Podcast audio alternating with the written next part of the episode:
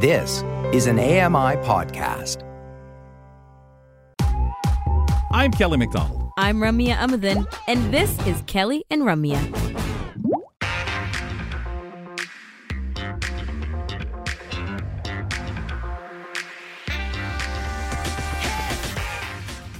Welcome back to the program as we settle in here. We're here weekdays from 2 to 4 p.m. Eastern, repeated the show at 10 p.m. Eastern, 6 a.m. in the morning. Also, check out the Kelly and Company podcast, available to you from your favorite podcast platform. Ramya Amuthan, Kelly McDonald, we are the hosts of the show, and uh, we settle in on our Wednesday every couple of weeks to talk a little TV. So we welcome Greg David, AMI's communications specialist, to uh, to discuss the latest in TV news and entertainment. Today, he's here to talk to us about the hottest genre on television. Greg, what might that be? Wow. I mean, it's not cop dramas or sitcoms about uh, the, the dumb dads. It's holiday TV movies here. Yeah, it's it's crazy that this is possibly the fastest growing genre on television. I know that I've spoken not only on with YouTube but also on uh, Now with Dave Brown, kind of like a mocking tone with the holiday TV movies and how cheesy they can be. But this year, new ones have been on the air since October. Wow. Since before Canadian Thanksgiving, there have been Christmas movies available for people to watch, and they are going to continue until the end of this year. It is just crazy how this genre has exploded in the last two years. Have you seen any um numbers as to how many are made? I know we talk about that we talked last year, the year before about the town here in Canada where they make a lot of these movies in different locations. They they that are all these little Christmasvilles. Um, do do you have any idea how many? Cause I think you told us at one point how many they were they were projected to make, and maybe it was twenty twenty or something like that. Yeah, it's it's hard to say. You'd have to go through each of the production companies, but we're going to get into the Ottawa area in a bit, where there were 15 that were filmed in the area just in the last year. So when you think about that, you multiply that by you know big and small cities around the country of Canada, and you know it's literally dozens of of these things, and they make mm-hmm. money. Like we've talked about this before, people love to you know just kind of go for their comfort television, especially during the pandemic and whenever there's kind of unrest in the world. People want a turtle and they want to go for that comforting stuff, and that's what they're getting out of these holiday TV movies. And I've been turtling since before Canadian Thanksgiving. okay, so as you said, we've talked about these movies before and how diverse they've become as well. Uh, has that continued? Is that the trend in 2022? Yeah, absolutely. We're seeing really unprecedented diversity when it comes to the storylines and the casting, uh, from same sex couples to black, brown, and Asian lead characters to even wheelchair users. Uh, there's a ton of diversity in these projects. Now, the bad news is there is not, no uh, lead or supporting actors or actresses from the blind and partially sighted community, community in any of these TV movies, uh, these new ones mm. this year. So that's the big black mark on the genre is that they need need to be in you know truly inclusive and that means get blind and partially sighted deaf and hard of hearing uh, you know uh, invisible disabilities uh, all involved in these projects as well one of you writers out yeah. there do a script about christmas coming to a blind school yeah and you could mm. like maybe do one in the 40s already write maybe that one? eight no but my fingers are working now I think, well, um, yeah. I mean, uh, you know, the set it at like a, a, a, blind school in Brantford, Ontario. Uh, you know, a gentleman goes back to his roots, and you know, um, he's from London, Ontario, and he goes back to his roots at the old school and plays Santa. I think we're we're putting the script together wow. right now. Well, it's better than playing Scrooge and stealing all the trees. that could be the twist that happens at the end. yes, that's right. That's right. That's right. Ah, fooled you, Ellen Mary one. Bad. From a production standpoint, Greg, and you mentioned the 15 shows done up near Ottawa in that town because they bring tons of money to these locations. Um, as as you say, the holiday movies uh, craze being with them being filmed. A lot of uh, smaller communities seeing quite a windfall of productions. Yeah, absolutely. Uh, you know, Toronto and Vancouver and Montreal are seeing the bulk of television and film production on in a regular year. So those smaller communities really get to take advantage. Smaller-ish communities are seeing a windfall of production on these projects. Like I said, 15 holiday movies in Ottawa just this year is crazy. Yeah. Um, that's not too far away from where I'm living right now. And uh, according to the Ottawa Film Office, that contributed 28.5 million to the local economy. Of course, that means uh, you know hundreds of jobs and locations being used. So that's just Ottawa, but cities like Hamilton, uh, Calgary, Brantford, and others are being used all the time for these holiday TV movies as well. And you know, it's it's just great. You know, everybody gets to to reap the benefits of of these popular productions. They need to film somewhere, and all these smaller communities are are taking advantage of that. Wow, that's when we really push the myth that Canada does have snow in July, so they'll come up and film, and we'll just say, "Oh, it's just a sudden warm spell. We don't understand where the snow is, but film anyway. Use some Oh, the- cornflakes or something, or frosted flakes." Oh, the best is when they're filming and you can tell that it's July because the snow, quote unquote snow, is uh, the, you know it's tucked very very closely to the buildings and it looks suspiciously like you know that styrofoamy type of material. and you're like, you know what? The fact that it's not melting either is an indication that uh, these you know the the budgets aren't huge for these and and you know you have to film all year round so that you can have them out in time for Christmas. Yeah. But it's still amazing to me how uh, dozens, probably more of these movies are being uh they're being produced. They're everywhere, like streaming service, cable TV, everywhere. Mhm. And and yet people are tuning into all of them. Like honestly, people are. So anyways, folks that tune into these projects will recognize some of these familiar faces from the 90s. Uh Holly Yeah. Robinson Peete, Candace Cameron Bure, and Lacey Chabert. Did I say any of them incorrectly?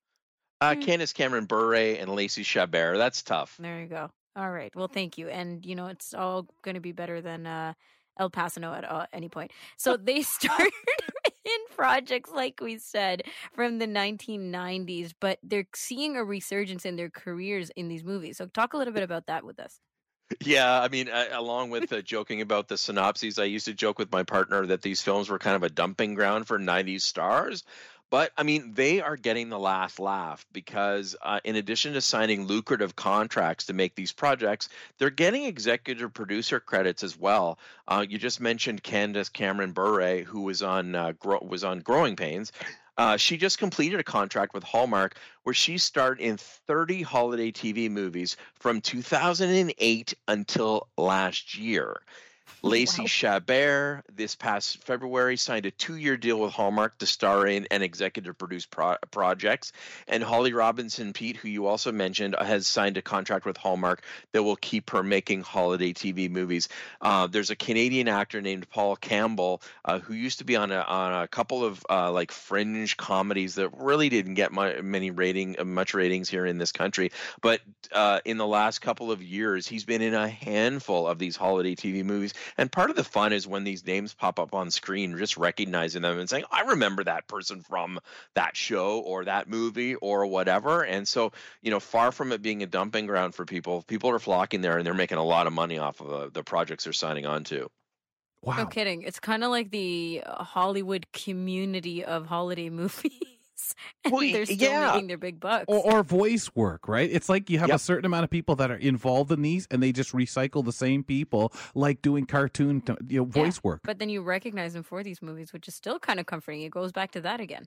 Yep. Uh, look, and not I only can't that, imagine that. And not only that, you said recycling. These TV movies are broad, broadcast every year, right? So if you make a TV movie about the holidays, you know that it's going to be replayed and you know for That's years right. and years to come. So it's Yeah. you're really establishing your own brand as an actor or an actress when you're in a Christmas uh, project. It's hard to Mhm. believe that there was a time where people just, hey man, they might do one Christmas movie or episode of a TV series, one in their lifetime. Now you've got people that are being hired on. Now you're going to do these 30 movies, right? All Christmas. So we've joked in the past about the storylines for these movies being, uh, you know, really following a basic formula. They always involve a young woman from the big city going to a small town where she falls in love and learns the true meaning of Christmas and family. Is that still true, Greg? Yeah, for the most part. Uh, but I do have to say that they're getting more interesting. Um, I watched uh, a movie called The Royal Nanny on W Network this past weekend, uh, a holiday uh, movie, and it was set in London, England, and it told the story of a spy.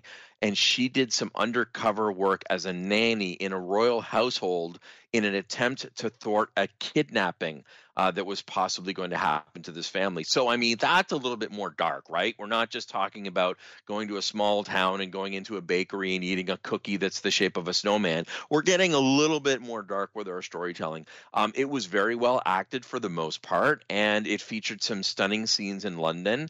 Uh, you know, the movie still ended with the storyline on Christmas Day with presents and kissing, but the journey to get there was really unique. And I mean, that's the thing. That's the other thing you need to have not only diversity in your cast, but you need to have some some diversity in the stories. If you're going to be churning out, you know, 50 to 100 new ones every year, sure. you've got to have some kind of change in those storylines.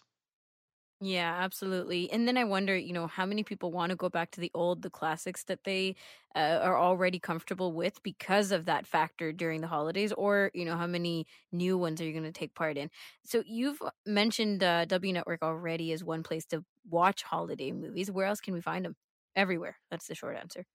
Yeah, I mean, uh, you know, if you want to pay extra or for Super Channel and you already have that, that costs a little bit extra per month, and they have a bunch on every night. They've signed a deal with Hallmark uh, to broadcast them, and they're also getting into making their own as well. Um, Netflix has a bunch too. Uh, eh, the specialty channels like W Network that I mentioned and Slice both offer these types of movies. But the other thing is, even if you have basic cable, CTV and City TV are both broadcasting holiday TV movies on the weekend weekend. I, I noticed that um, uh, just this past weekend that they were both showing them throughout the weekend. So lots and lots of places you can find these movies. So is this an industry, Greg, that's just making sure whenever you feel you want one of these movies, they're on? Or is there a, a viewpoint that the people who really enjoy these will sit there and watch two, three of them at least a day? Oh yeah, yeah. I mean, definitely the fact that people are tuning in means that they're going to be making more of them, and and the research shows that that people love these movies. Uh, it goes back to that comfort thing again. Yeah. Um, you know, uh, a couple Being of years ago, yeah, yeah, and and even like when the pandemic first started, my partner and I would sit down. I remember that first Christmas watching them every night of the week. Like, what's it going to be this? You know, what's going to be on W Network tonight? Let's watch it. Um, and there was there was that real comfort in there that yeah, as cheesy as some of the storylines were, there's there's a lot of fun in in that too. It's kind of like you could do a little bit of a drinking game around some of these things. Like, are they going to kiss under the mistletoe? Yes, take a drink. Uh, are they going to end up on, a on a Christmas tree farm cutting down a tree? Yes, they are. Let's have a drink. So there's there's there's that, that you know that kind of built-in fun and i think to be honest with you if you're watching them with other people that almost makes the holiday movie even more fun because you can tease what's oh, yeah. going on and and make fun. The holiday movie board game comes out now. Yes. Yes. Can you imagine a holiday movie clue game? Oh that would yep. be amazing. It's really um, interesting because of the predictability yeah, I, I I really think the predictability, and that's why it's um, very interesting to me. You know, as they keep getting more diverse, and as you talked about the disability representation and all these other things, Greg, still you have to keep it snow, keep it Christmas. You know, keep some kind of storyline in there that people hot chocolate feel marshmallows. Like this, yeah, yeah, like this yep. is still a holiday movie. Or else, if you make it too interesting, then people are like, "Well, that didn't feel very holiday-ish." Right, right. Where's the where's the famous hot chocolate recipe that they always have to have that's been handed down from generation to generation? Right. Listen, it's steamed milk, some cocoa, and some sugar. That's all it is. That's any recipe. And I mean, next week I may be living one of these holiday uh, movies because uh, my partner and I, Ellen, are going to go to the Museum of Civilization here in Ottawa, and they're doing a tree lighting. So she was joking with me at lunch that Aww. are we going to do a, like a big countdown? Uh, like they do in the TV movies and, and, and share a smooch with one another or other people next to the tree. We might have to do that. Just to have your Maybe own the movie. Museum of Civilization was featured in one of these movies. If oh, um, as the probably. tree. If you probably. were uh, if you were in one of these movies, do you want to play the partner in a couple, or do you want to play the Scrooge-like character? I just want to be in the I just want to be in the background acting like I'm having a discussion and eating the food that's on the table. That's what I want to do. Yeah. Mm. Okay. it's not real food, yeah. Greg. Oh, oh, are you sure? Hey, it matches the, the, the snow. Serv- the craft services table is real food, Ramya. I know that. Okay. It's made out of I'm the just same saying, stuff. In Gilmore Girls, they had to keep spitting out the food, and I was like, that sucks. Right, sort of like that's right. spitting out the wine at a wine tasting. It's made out Yeah. of the same stuff the snow is made out of, right? Have Yeah. fun, Greg. Enjoy next week's tree lighting ceremony. Thank you. Join Greg David every other Wednesday here on Kelly and Company to talk all things television. Up next, Ryan Delahanty. He's going to bring us some details on the upcoming Accessibility Town Hall in Halifax. We'll get all that from him after this.